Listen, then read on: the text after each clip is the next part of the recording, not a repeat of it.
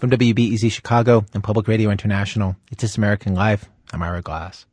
My name is Marlene. I'm a senior at Lakeview High School, and I've had a crush on this one guy for four years. At first, it was like, okay, he's cute. Yeah, let me get to know him. And then after a while, it's okay, I really know you and you really know me. So, do you like me? Kind of, you know, like giving out hints, but not really saying anything. And then it goes into the like, okay, and trying to, like, when you walk down the hall, trying to touch hands to see if he'll actually grab your hand and stuff like that.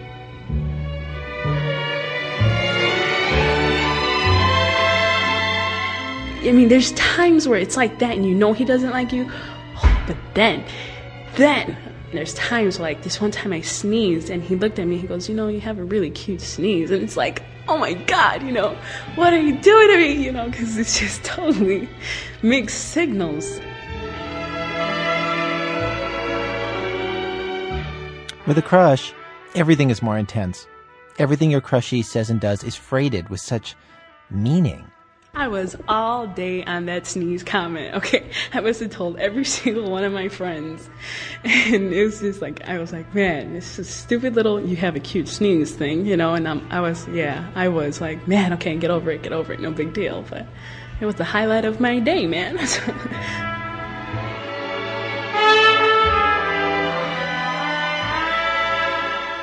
Having a crush, anybody knows, means being utterly, miserably dejected and completely filled with hope at the same time. But after four years of an on again, off again crush on this guy, just last week, Marlene started seeing somebody else. And she says that compared with dating, a crush is better in certain ways. The whole you don't know who he is and you don't know if he likes you and that kind of like trying to bump into him every day and stuff, you know. But when you start dating somebody, it's just a normal thing, you know. It's not something spontaneous. If you have a crush, you do anything just to be in his way, and it's just all this spontaneous, exciting thing, you know. You have a boyfriend, it's just like, okay, yeah, okay, it's three o'clock, I see you now, you know, so.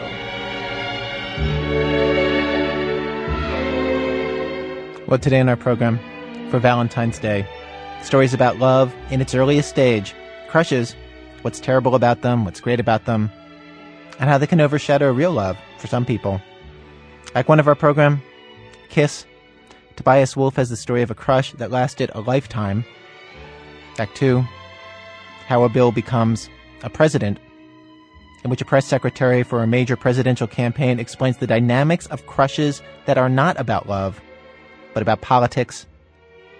Act three, on seeing the 100% perfect girl one April morning, in which one lonely crushee finally figures out what it was that he wanted to say. What we all want to say. As the person of our dreams passes us on the street, stay with us.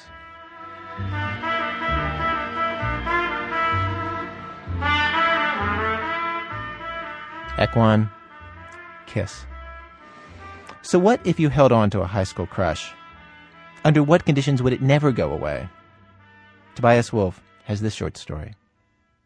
When Joe Reed was a boy of fifteen, his craziness over a girl became such a burden to his family, and such a curiosity to the small town where they lived, that his mother threatened to pack him off to his married sister in San Diego.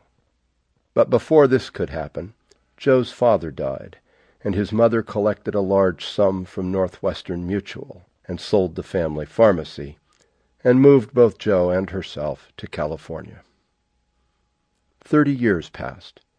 In that time he heard nothing from the girl, Mary Claude Moore, but now and then word of her reached him through people back in Dunston. She dropped out of high school in her senior year, had a baby, got married, got divorced, remarried a few years later. That second marriage was the last thing Joe learned about Mary Claude until he got the news of her death.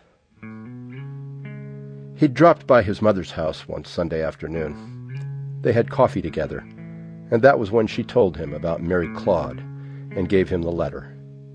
He didn't want to be thinking about what his reaction looked like, or ought to look like, so he excused himself and took the letter outside, to the backyard According to the newspaper clipping his mother's friend had enclosed, Mary Claude appeared to have fallen asleep at the wheel and drifted into the oncoming lane of traffic. She'd been killed outright, and so had the driver of the car she hit, a dentist from Bellingham, on his way home from a weekend of fishing. That was the newspaper account. The unofficial version, which his mother's friend disparaged but passed along anyway, was that Mary Claude had been having a fling with a real estate agent named Chip Ryan. Chip Ryan drove the same unusual car as the dentist, a red Mercedes station wagon, and Mary Claude had an equally distinctive old Mustang convertible, powder blue. Both of them lived outside town and frequently passed each other coming and going. The story was, whenever they met on an empty stretch of road, they played a game where they switched lanes at the last moment, a sort of lover's game. Mary Claude had mistaken the dentist's car for Chip's, and that was that.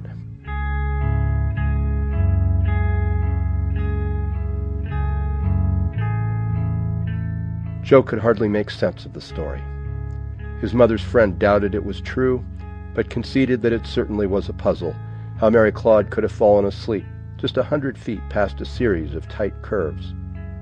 Still, she wrote, there were probably other ways of explaining it, without insulting her memory and giving needless pain to her family.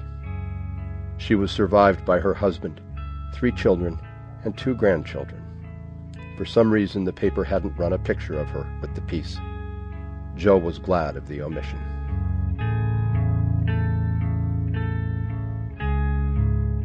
Joe had lived another submerged life, parallel to the one known to those around him. In this other life, he hadn't left for California, but had stayed on in Dunston with Mary Claude.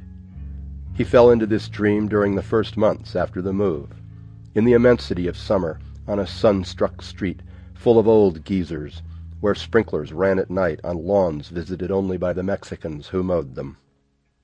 When his mother left her darkened bedroom long enough to chase him outside, Joe took the Saturday Evening Post to a pool in a nearby park and watched the girls oil each other and arch their glistening legs over their backs and shriek when loitering thugs threw water on them. He lay on his stomach and stared at the post and lived his ghost life with Mary Claude. After Joe started school, his mother took a job as an accountant for an office furniture store. A few months later, she and another woman formed a partnership and bought the owner out. Joe's mother began to dress smartly. She wore her hair straight instead of piled up on her head and let a gray streak show through. One night at dinner, she called, Joe, in such a way he realized she'd been speaking to him without his knowing it, and when he looked at her, she said, You can't bring him back, son. You have to let him go. Joe was embarrassed at the depth of her misunderstanding but he played along. He let her think she'd read his mind.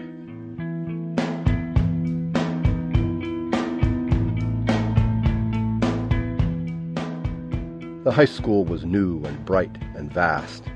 In the echoing hallways, the voices of the students mingled in a roar that Joe came to hear as an aspect of the silence in which he passed his days. He sometimes went home without having spoken a word to anyone. It seemed to him that he might go through the whole year that way, and the next year, too, until he graduated.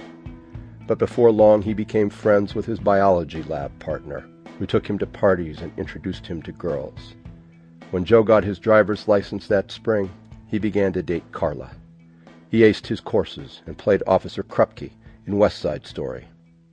In the fall of his senior year, he and Carla left a dance early and went to a motel.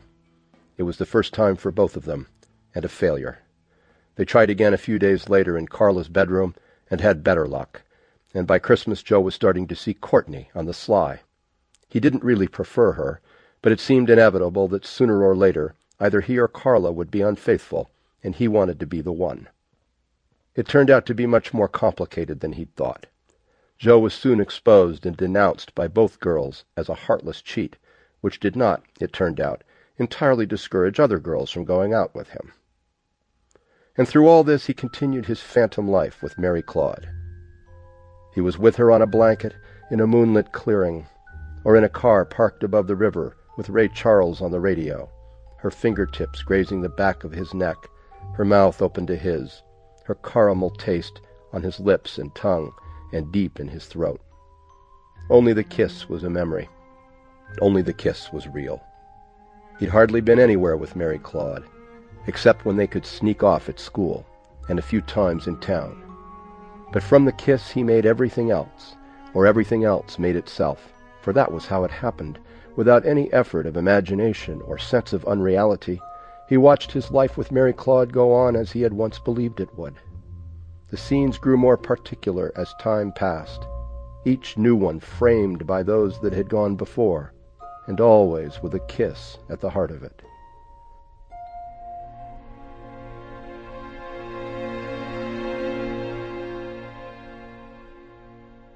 At Berkeley, Joe went with Maureen, and when Maureen left for a year at the Sorbonne, there was Linda, then Candace. He and Candace shared a house with two other couples until they graduated, and afterward they rented an apartment of their own through Joe's first year of medical school.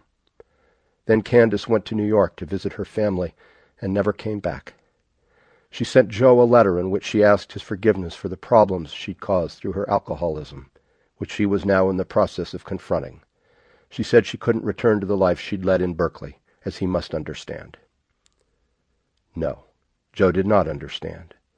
They'd had their troubles, the two of them. He'd been going all out, and so had Candace, waitressing nights as she worked toward a degree in dance therapy. Of course, there were problems, but nothing that serious. He certainly didn't begrudge her a little relaxation. But when Joe's mother heard about Candace leaving, the first thing she said was that she hoped she'd get some help for her drinking. Joe hadn't mentioned the letter. By the time he started his residency in Seattle, he'd entered a state of near quarantine that made his shadow life more moony and detailed than ever.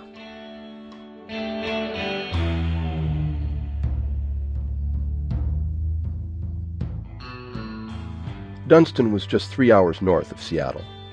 Joe sometimes thought of driving up on a free afternoon, but never did. By then he'd heard that Mary Claude was married again.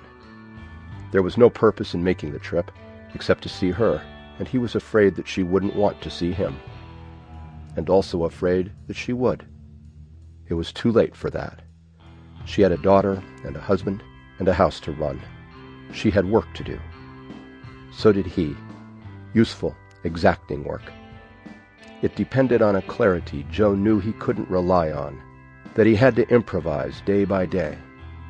He'd lost it before and could not risk losing it again.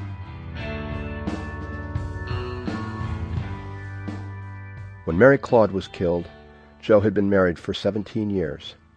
His wife, Liz, was a pediatrician in the same clinic where he practiced as an internist. They had a son in his junior year of high school, a daughter a year younger. The boy was a gifted cellist, unworldly, dreamy. Joe's daughter was more calculating, but fiercer in her attachments once she'd made them. Joe began taking her rock climbing when she was still in grade school, and she turned out to be the most fearless and inventive partner he'd ever had. Then came a time when his daughter ceased to confide. Both daughter and son developed private sources of amusement, and Joe began to detect a certain condescension in their handling of him. His children were slipping away into the deep forest. He tried not to hurry them with the panic he felt at the gathering signs of their departure. Liz, too, kept changing on him. When they first met, she was girlish and unsure of herself in spite of being three years older than Joe. But since then she'd grown calm and regal, which both unsettled and excited him. In their love-making he approached her almost wistfully, and sometimes concluded with a bark of triumph, as if he'd brought a notorious virgin to ground. Away from her for more than a day or two, Joe hardly knew who he was. And still, through all these years, he had thoughts of Mary Claude.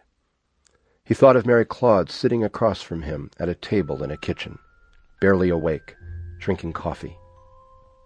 He thought of them standing on a porch and waving as friends drove off.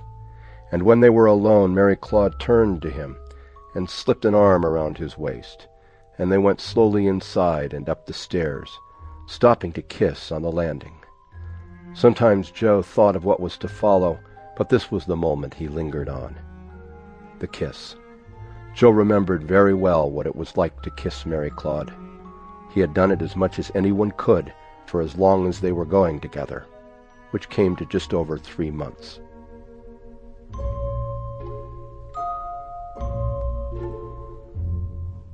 Mary Claude's father owned a dairy farm several miles out of town.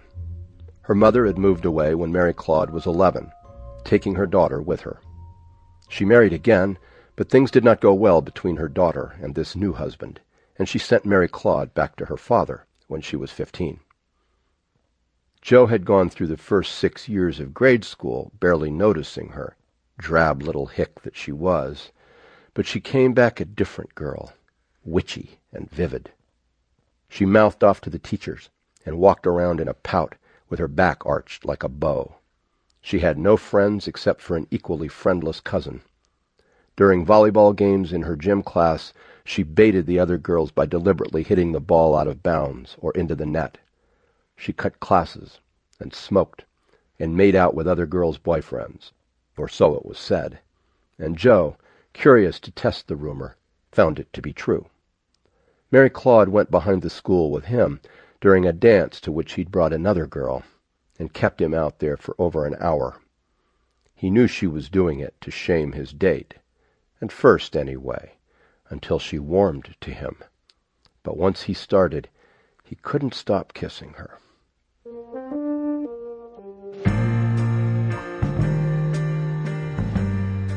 Joe had by then kissed several girls and thought he had a pretty fair idea of the possibilities of a kiss.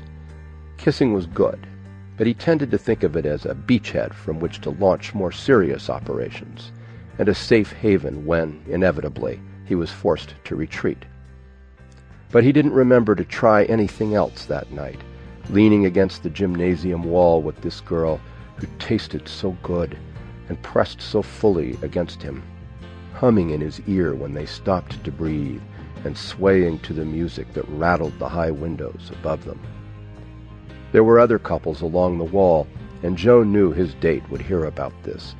But when he started to lean away, Mary Claude laid her fingers along his cheeks and guided his mouth back to hers, and after that he forgot about leaving.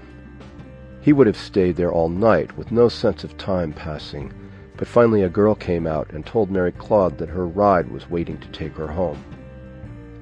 She turned to go, then stopped and kissed Joe again.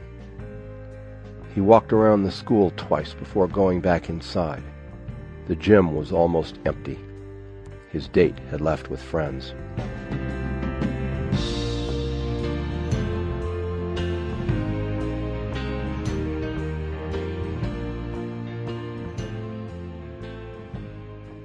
When he saw Mary Claude in the hallway on Monday morning, he did not pretend that nothing had happened.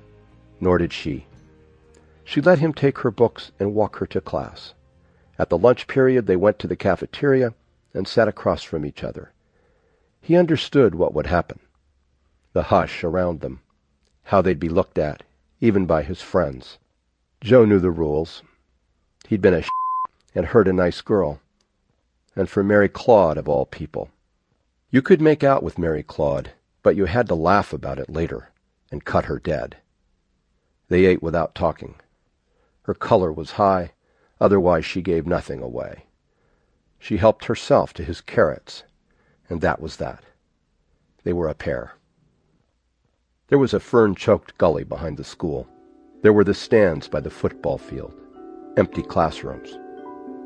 She tasted of lipstick and cigarettes and candy when she opened her mouth to his, the first sensation was a shock of relief as the tightness melted in a rush from his neck and shoulders. And then he was swaying with her, drinking that smoky sweetness, drinking forgetfulness of the schoolwork he had not done, the stammer he was developing, his mother dazed and pale, the room at the end of the hallway where his father lay gasping for the next breath like a trout dropped on the riverbank. He forgot to plan what to try next, where to touch, how hard to press. He stopped thinking ahead. There was no ahead, no before, and no after. He was itchy with thirst and deeply satisfied all at once. And Mary Claude was thirsty for him. He'd never had this happen before, a girl impatient for the taste of him, greedy for it. She did not like to break off. When he leaned away for a breath, she would close her fingers in his hair and pull him back to her.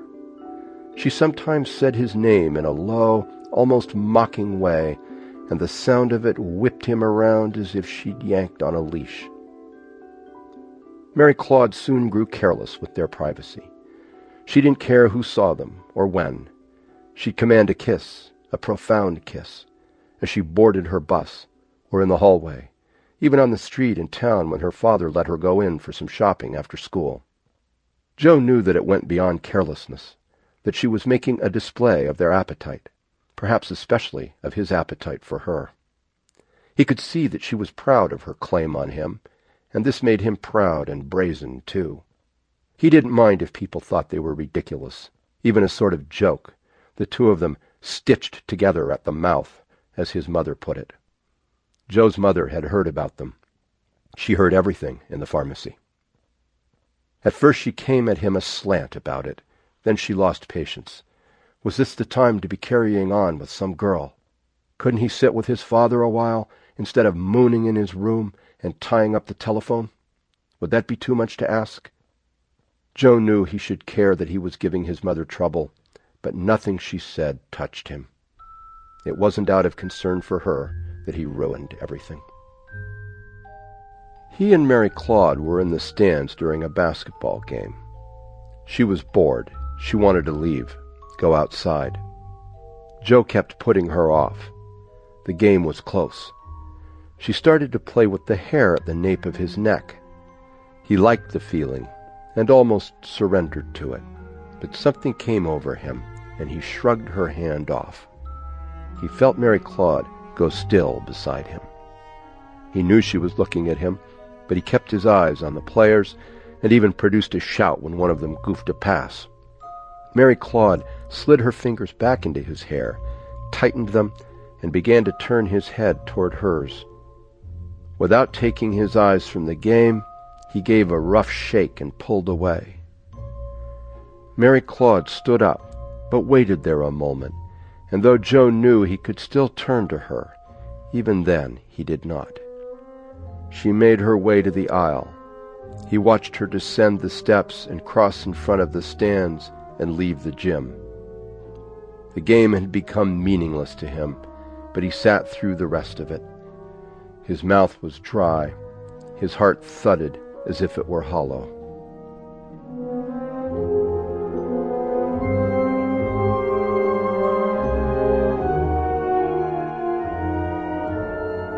Tobias Wolff's story continues, plus other stories, in a minute from Public Radio International when our program continues.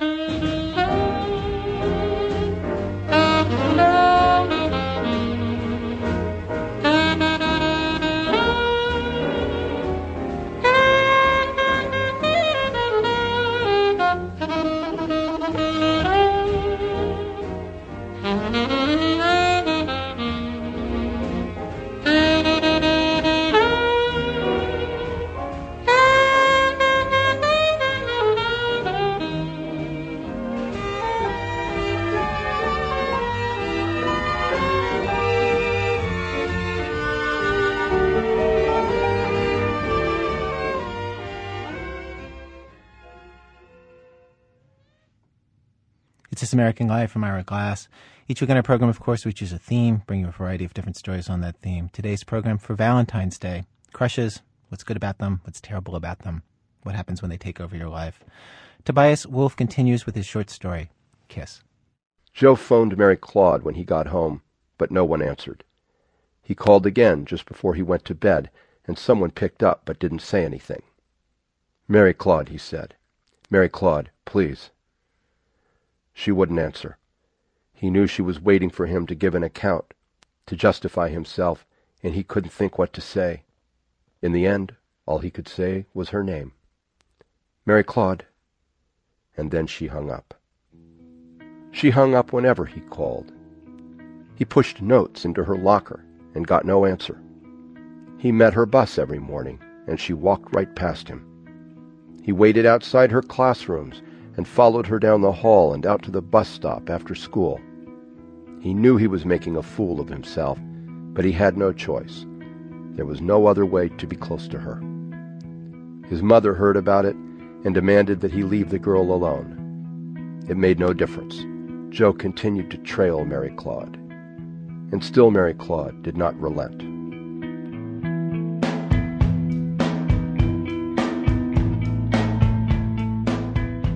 They had one class together, Washington State History.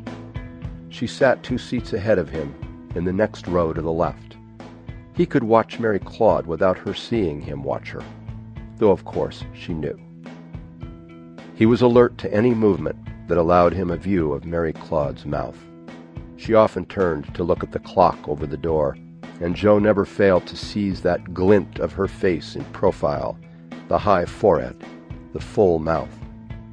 When he saw her mouth, he leaned forward, narrowing the distance by at least that much. It was wrong that he couldn't put his mouth to hers. It was an impossible mistake that kept him baffled and on edge. She must be feeling what he was feeling. Joe was sure of that. If he was cut off from her, she was cut off from him.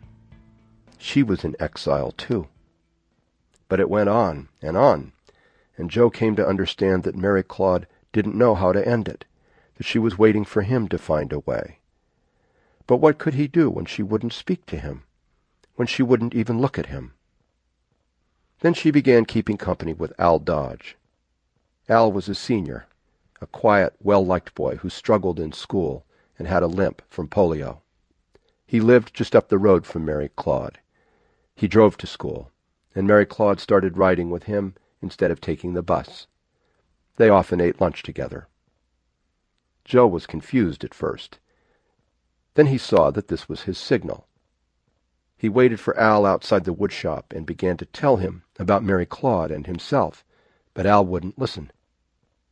He tried to brush past, but Joe wasn't through talking and blocked his way.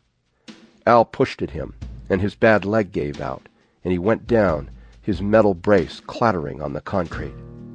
Joe bent to help him up, but two boys ran over and shouldered him aside. One of them gave Joe a look as he struggled to lift Al to his feet. Joe wanted to explain everything, and the impossibility of ever doing this left him no choice but to smile at the boy and tell him to go himself.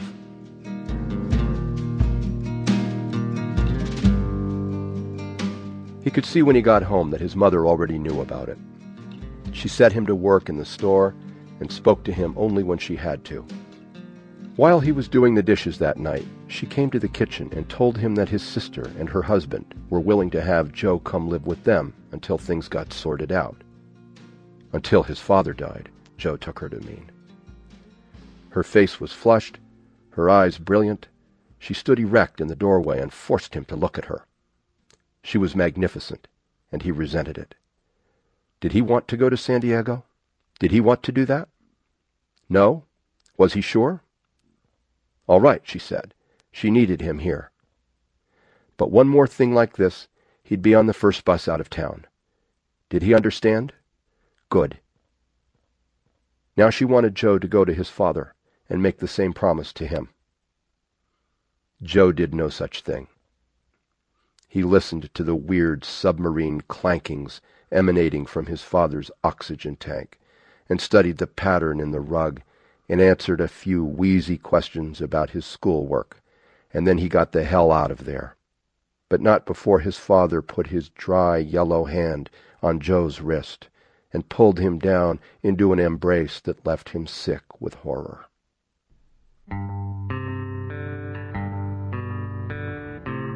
He stopped following Mary Claude to her classes. She rode to school with Al Dodge, and they sometimes ate together, but Joe could see there was nothing between them. She was alone, as before. So was Joe, more than ever, the guy who picked on cripples. He didn't follow Mary Claude, but he watched her, from nearby when he could, but mostly from a distance, cocking her hip to hold her locker door open, at a cafeteria table, tearing at the peel of an orange with her strong white fingers. It was late May. In a couple of weeks school would be over, and he'd have no way of breaking this spell he had brought on them. He decided he would kiss her. She was like him. After the first taste, she always wanted another, and then another, until she lost herself. That was what they needed, to lose themselves again.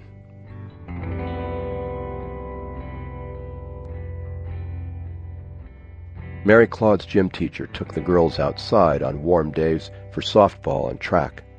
Joe's French class met that period, but he sometimes cut out early to stand in the shade of the trees at the near end of the field and watch Mary Claude. When the teacher led the class back inside, Mary Claude always made a point of lagging far behind, as if the force that impelled the others had no, had no hold on her. He stood under a horse chestnut tree beside the path that led to the locker rooms. The tree was in bloom. Eyes had gone weepy and raw from the pollen. When she drew near to him, he spoke her name, and she looked up without surprise. He'd had something all planned out to say, but now that he was close to her, he forgot what it was. The whiteness of her legs emptied him of words. She waited, arms still crossed. Then she said, You've been crying?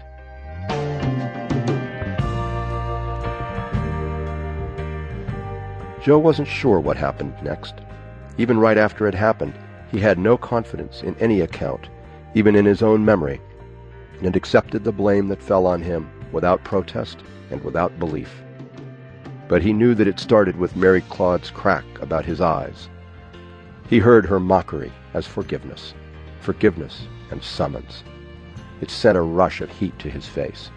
He could still feel it, thinking back. Then he lost the thread. He remembered holding one of her hands in both of his, and her leaning away and looking at him, but struggling? Perhaps.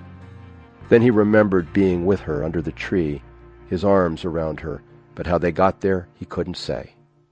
Maybe he led her there, maybe he really did force her. The one thing he was sure of was that her mouth was opening to his when the gym teacher grabbed his collar. Even as she wrenched him back, shirt front bunched at his throat, he was straining forward to seal the kiss. Then Mary Claude turned aside and started gagging and weeping, and he knew he'd have to start all over again.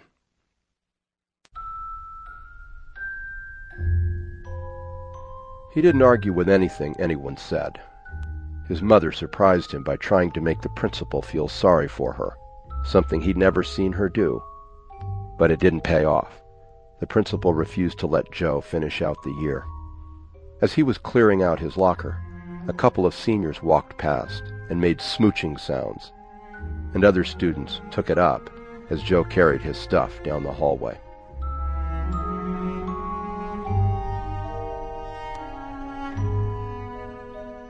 Joe's mother talked about sending him to San Diego that weekend. He'd made up his mind to refuse, but it never came to a test. Late Wednesday afternoon, his father went into a coma. Until he died that evening, Joe kept the watch with his mother, prowling the bedroom while his mother held her husband's hand. He was steady at his mother's side, gallant and grave. On the night after the funeral, he slipped downstairs and felt for the car keys on the hook where they were kept. Not there. Not there the next night either. So, his mother had second guessed him. Joe was surprised that she had calculated so coolly in her grief. It made him think differently of her. Better. And worse.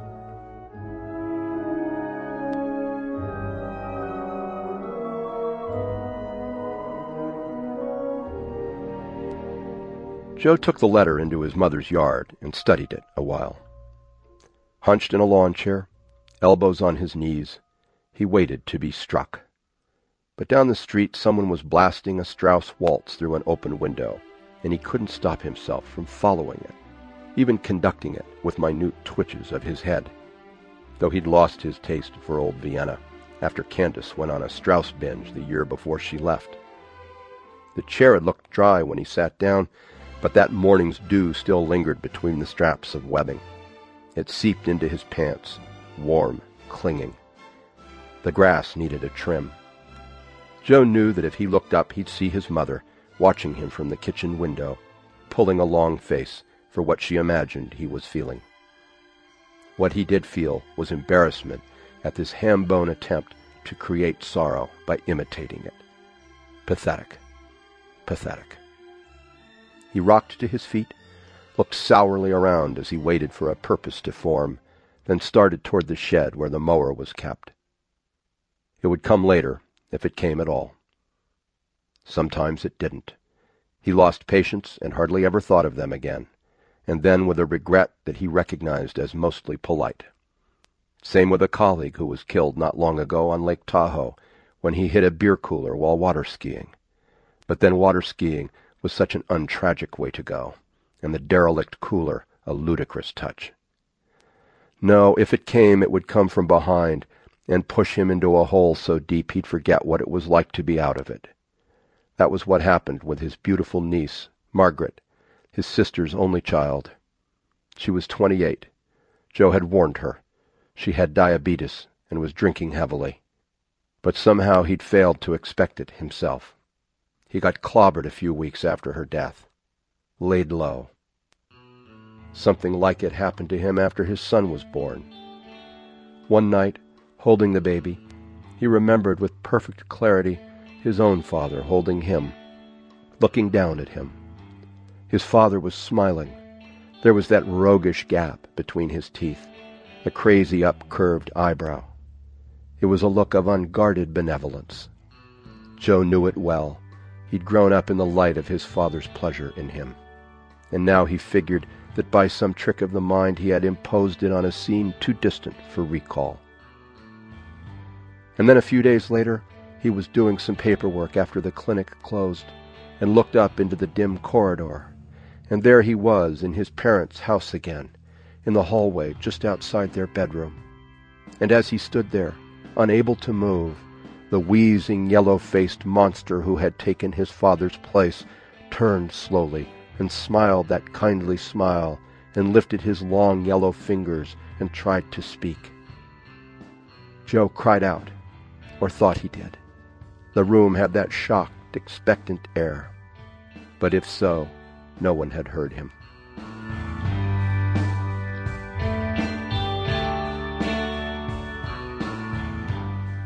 The lawn-mower had a bent blade and shook convulsively as Joe worked his way around the yard.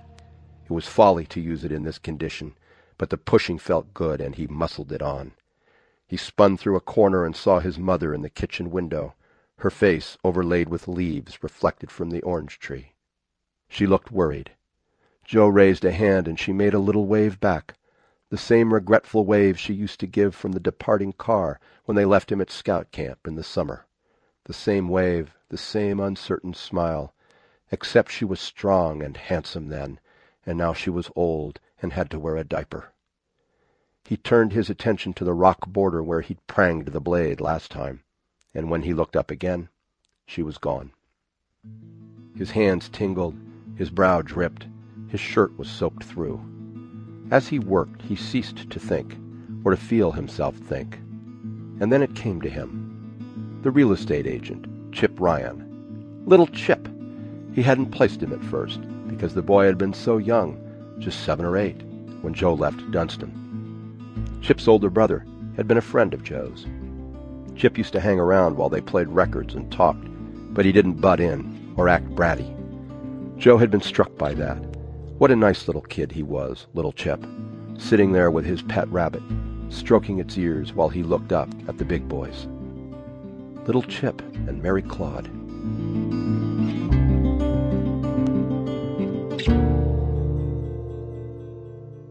The letter didn't say whether Chip was married or single. Either way, he was on the prowl, or they wouldn't be telling that story.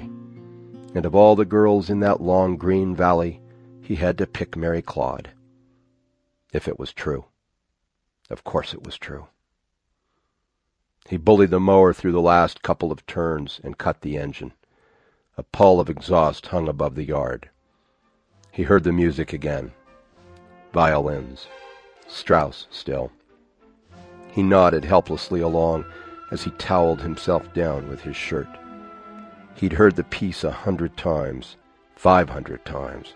Candace dancing naked through their apartment to the grand rise and fall of it, gleaming with sweat, eyes half closed. But when he reached for the name, he felt it slip away. It baffled him that he could not hold on to something he'd known so well. And he stood fixed in his puzzlement as the music swelled to a finish and died. And a dog barked somewhere, and another waltz began.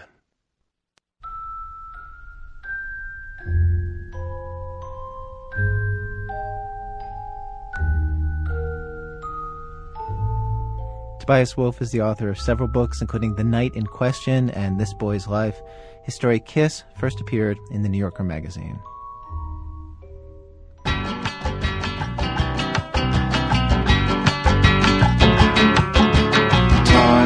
Time stands still, all I can feel is the time standing still as you put down the keys and say, Don't call me, please, while the radio plays. I think I need a new heart. Act two How a Bill Becomes a President. Our program today is about crushes, and this story is about a very specialized kind of crush the political crush. This is a crush that wants only for a candidate to get elected to office. It is a rarely discussed force in our national life. Julia Rothwax, for example, says she doesn't care if she ever speaks with presidential candidate Bill Bradley, but she wants him to win the White House. Her political feelings for him started stirring when she saw him talk about the normally uncrushworthy subject of campaign finance reform. Now she's one of his press secretaries in New York. She's worked for one other presidential campaign, for another Bill, Bill Clinton, in 1992. But after Clinton took office, she says the reality of his presidency did not match her hopes for it. She says crush isn't exactly the right word for the kind of political feeling that I'm trying to describe. But I do I do think there's parallels to sort of when you get um, you know that every now and then somebody comes along that you know makes you feel extremely hopeful and excited and then you go through a process of only thinking about that thing and then at that person Yeah. I was what I think it's closer to is the feeling of falling in love than it is to a feeling of a crush. Like it doesn't feel like a crush to me. It's sort of a process. You sort of you, you have your first meeting or your first acquaintance with the candidate and at that first meeting, which for for me was that campaign finance reform speech that Bradley gave, you're sort of you're you're assessing in the same way you would, you know, on a on a first date you know, I heard the speech and I was I was moved by it and you know, I wanted to hear more and I wanted to learn more and I got really interested. This is like the curiosity phase. The curiosity phase, yeah, and also the sort of gathering information. You're sort of like, who is who's this person and and are they you know as good as they seem and yeah, so you sort of go through that and then and then you you sort of you commit. Then you sign up. You know, I'm a full time staffer now, so I actually left my job and I gave stuff up and I, you know, I'm threw myself into this thing. Um, and then you see where it goes. This kind of uh, political falling in love, is there a difference for you in the Bradley campaign from the way that it felt with Clinton? Um, well, yeah, there's a few differences. I mean, one with Clinton, if it was a political falling in love, it was, you know, my first time out. So, you know, you allow yourself, and the first time you fall in love, you you you, you fall hard, and then you you usually, I guess, end up feeling disillusioned or disheartened, or your expectations are too high, and then reality sets in. And with Bradley, I'm a little bit older, I'm a little bit wiser, and he's he doesn't, you know, not to use sort of. well, the truth is, he doesn't work it. I guess is the right term. You felt like Clinton that there was a feeling on the Clinton campaign that everybody should be sort of um, starry eyed about him. And Bradley's charming in a sort of different way. There's a jazzier high school kind of first falling in love that maybe Clinton was for me, and Bradley feels much more serious and much more mature. Well, you, you know that, that, that idea that that uh, each that when you get into a new relationship, that it's a reaction to the relationship before. It, yeah. It's, it's, like the opposite person of the one who you just were with. Right. Um, Is that is that pendulum, true for you? in- pendulum swinging. You're the talking. pendulum swing. Right. Yeah. Is that is that true for you in in this case? Um, let's think about that. Uh, I guess with Bradley, I have liked it that he's been.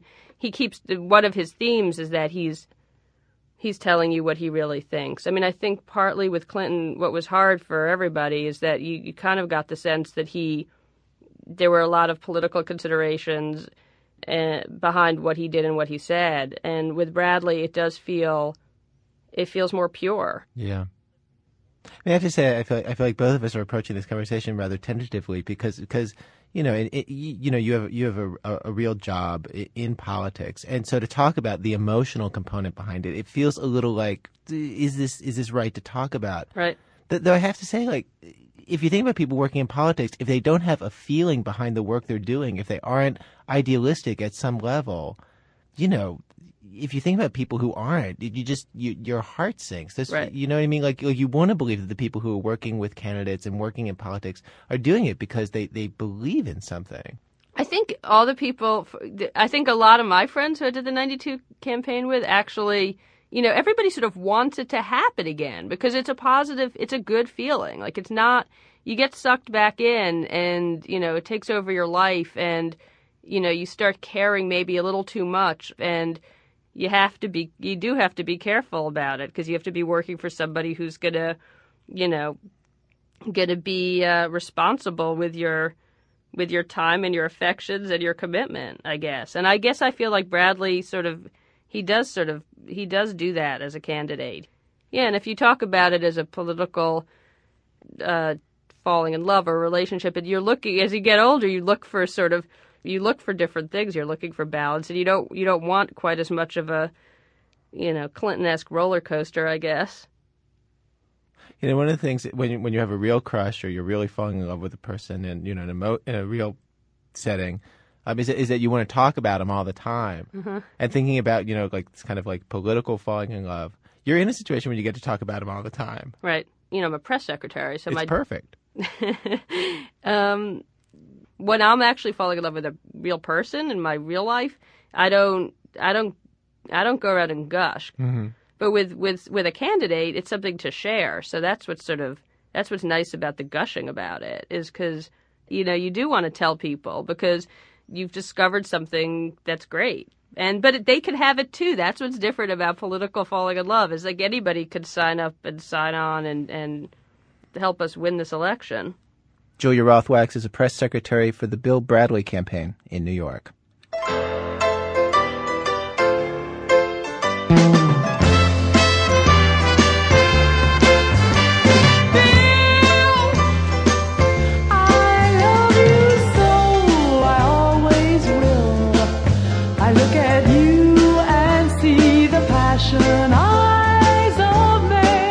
Act three, on seeing the 100% perfect girl on, beau- on a beautiful April morning. We close our show today with this story with as pure a depiction of unadulterated crush feeling as possibly can be imagined. From Haruki Murakami, it's read for us by actor Matt Malloy. One beautiful April morning on a narrow side street in Tokyo's fashionable Harajuku neighborhood, I walk past the 100% perfect girl. Tell you the truth, she's not that good looking. She doesn't stand out in any way. Her clothes are nothing special. The back of her hair is still bent out of shape from sleep. She isn't young either, must be near 30. Not even close to a girl, properly speaking. But still, I know from 50 yards away she's the 100% perfect girl for me. The moment I see her, there's a rumbling in my chest and my mouth is as dry as a desert. Maybe you have your own particular favorite type of girl, one with slim ankles, say, or big eyes, or graceful fingers. Or you're drawn for no good reason to girls who take their time with every meal. I have my own preferences, of course. Sometimes in a restaurant I'll catch myself staring at a girl at the table next to mine because I like the shape of her nose. But no one can insist that his 100% perfect girl correspond to some preconceived notion. As much as I like noses, I can't recall the shape of hers, or even if she had one. All I can remember for sure is that she was no great beauty. It's weird. She's walking east to west and I west to east. It's a really nice April morning. Wish I could talk to her. Half an hour would be plenty. Just ask her about herself, tell her about myself, and what I'd really like to do.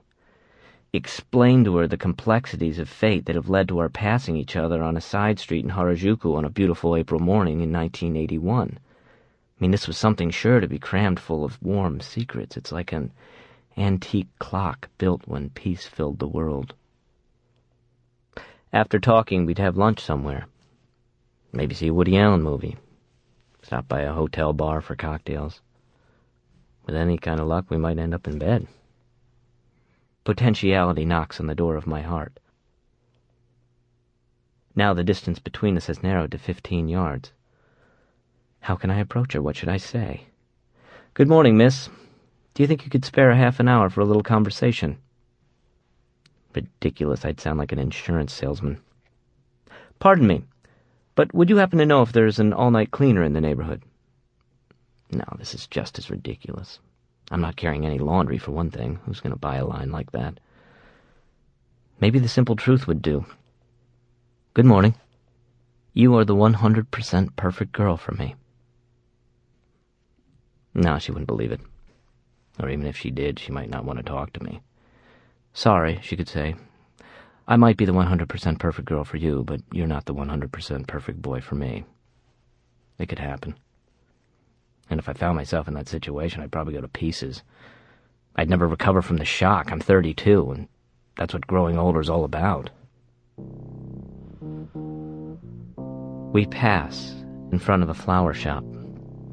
A small warm air mass touches my skin. The asphalt is damp, and I catch the scent of roses. I can't bring myself to speak to her. She wears a white sweater, and in her right hand she holds a crisp white envelope lacking only a stamp. So, she's written somebody a letter. Maybe spent the whole night writing, to judge from the sleepy look in her eyes. The envelope could carry every secret she's ever had. I take a few more strides and turn. She's lost in the crowd.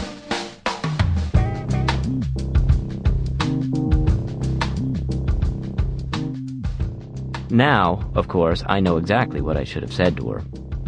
It would have been a long speech, though, far too long for me to have delivered it properly. The ideas I come up with are never very practical. It would have started once upon a time and ended a sad story, don't you think? Once upon a time, there lived a boy and a girl. The boy was 18 and the girl 16. He was not unusually handsome, and she was not especially beautiful. They were just an ordinary lonely boy and an ordinary lonely girl, like all the others. But they believed with their whole hearts that somewhere in the world there lived the 100% perfect boy and the 100% perfect girl for them. Yes, they believed in a miracle, and that miracle actually happened. One day they came upon each other on the corner of a street. This is amazing, he said. I've been looking for you all my life. You may not believe this, but you are the 100% perfect girl for me. And you, she said to him, are the 100% perfect boy for me, exactly as I pictured you in every detail. It's like a dream. They sat on a park bench, held hands, and told each other their stories hour after hour. They were not lonely anymore. They had found and been found by their 100% perfect other.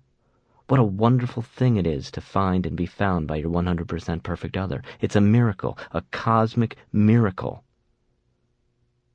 As they sat and talked, however, a tiny, tiny sliver of doubt took root in their hearts. Was it really all right for one's dreams to come true so easily? And so, when there came a momentary lull in the conversation, the boy said to the girl, Let's test ourselves, just once. If we really are each other's 100% perfect lovers, then sometime, somewhere, we will meet again without fail. And when that happens, we will know that we are the 100% perfect ones. We'll marry then and there. What do you think? Yes, she said. That is exactly what we should do. And so they parted, she to the east and he to the west. The test they had agreed upon, however, was utterly unnecessary. They should never have undertaken it, because they really and truly were each other's 100% perfect lovers, and it was a miracle that they had ever met. But it was impossible for them to know this, young as they were. The cold, indifferent waves of fate proceeded to toss them unmercifully. One winter, both the boy and the girl came down with the season's terrible influenza, and after drifting for weeks between life and death, they lost all memory of their earlier years. When they awoke, their heads were as empty as the young D.H. Lawrence's piggy bank. They were two bright, determined young people, however, and through their unremitting efforts, they were able to acquire once again the knowledge and feeling that qualified them to return as full fledged members of society. Heaven be praised, they became truly upstanding citizens who knew how to transfer from one subway line to another, who were fully capable of sending special delivery letters at the post office, Indeed, they even experienced love again, sometimes as much as 75% or even 85% love.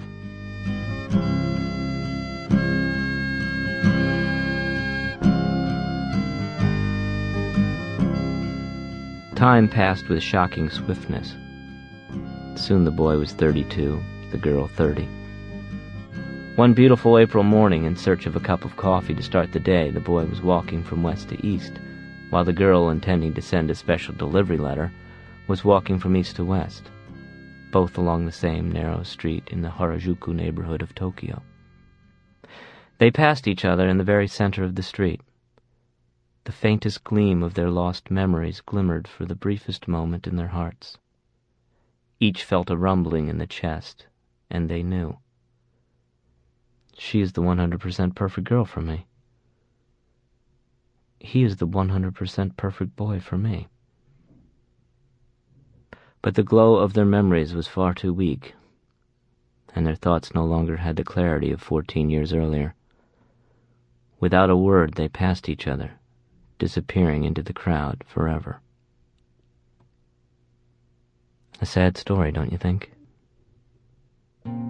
Yes, that's it. That's what I should have said to her.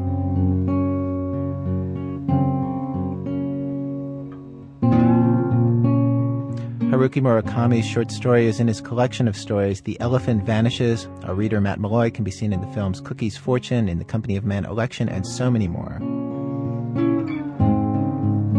Well, our program was produced today by Julie Snyder and myself with Alex Blumberg, Susan Burton, and Blue Chevigny. Production help from Todd Bachman and Eric Hoverston. Special thanks today to Starlee Kine, Larry Josephson, Dan Gunning, Bob Carlson, Kathy Tellingater, and to Lakeview High School here in Chicago, especially Maureen, Mira, Marcos, Tessa, Hermery, Alex Kim, Ms. Siciliano, and Mr. Melman. This American Life is distributed by Public Radio International. Funding for our show has been provided by Amazon.com. The books and music on This American Life are available on Amazon.com. Books, CDs, videos, DVDs, auctions, toys, electronics, software, zShops, and home improvement online at Amazon.com. Other funding comes from the Capital Group companies investing for individuals and institutions throughout the world and sponsor of the American Funds Group of Mutual Funds from the Ford Foundation, a resource for innovative people and institutions worldwide, and from the Corporation for Public Broadcasting, the National Endowment for the Arts, and the listeners of WBEZ Chicago, WBEZ Management Oversight by Torey Malatia. What does it mean that he greets me every day with, Good morning. You are the 100% perfect girl for me. I'm Ira Glass, back next week with more stories of this American life.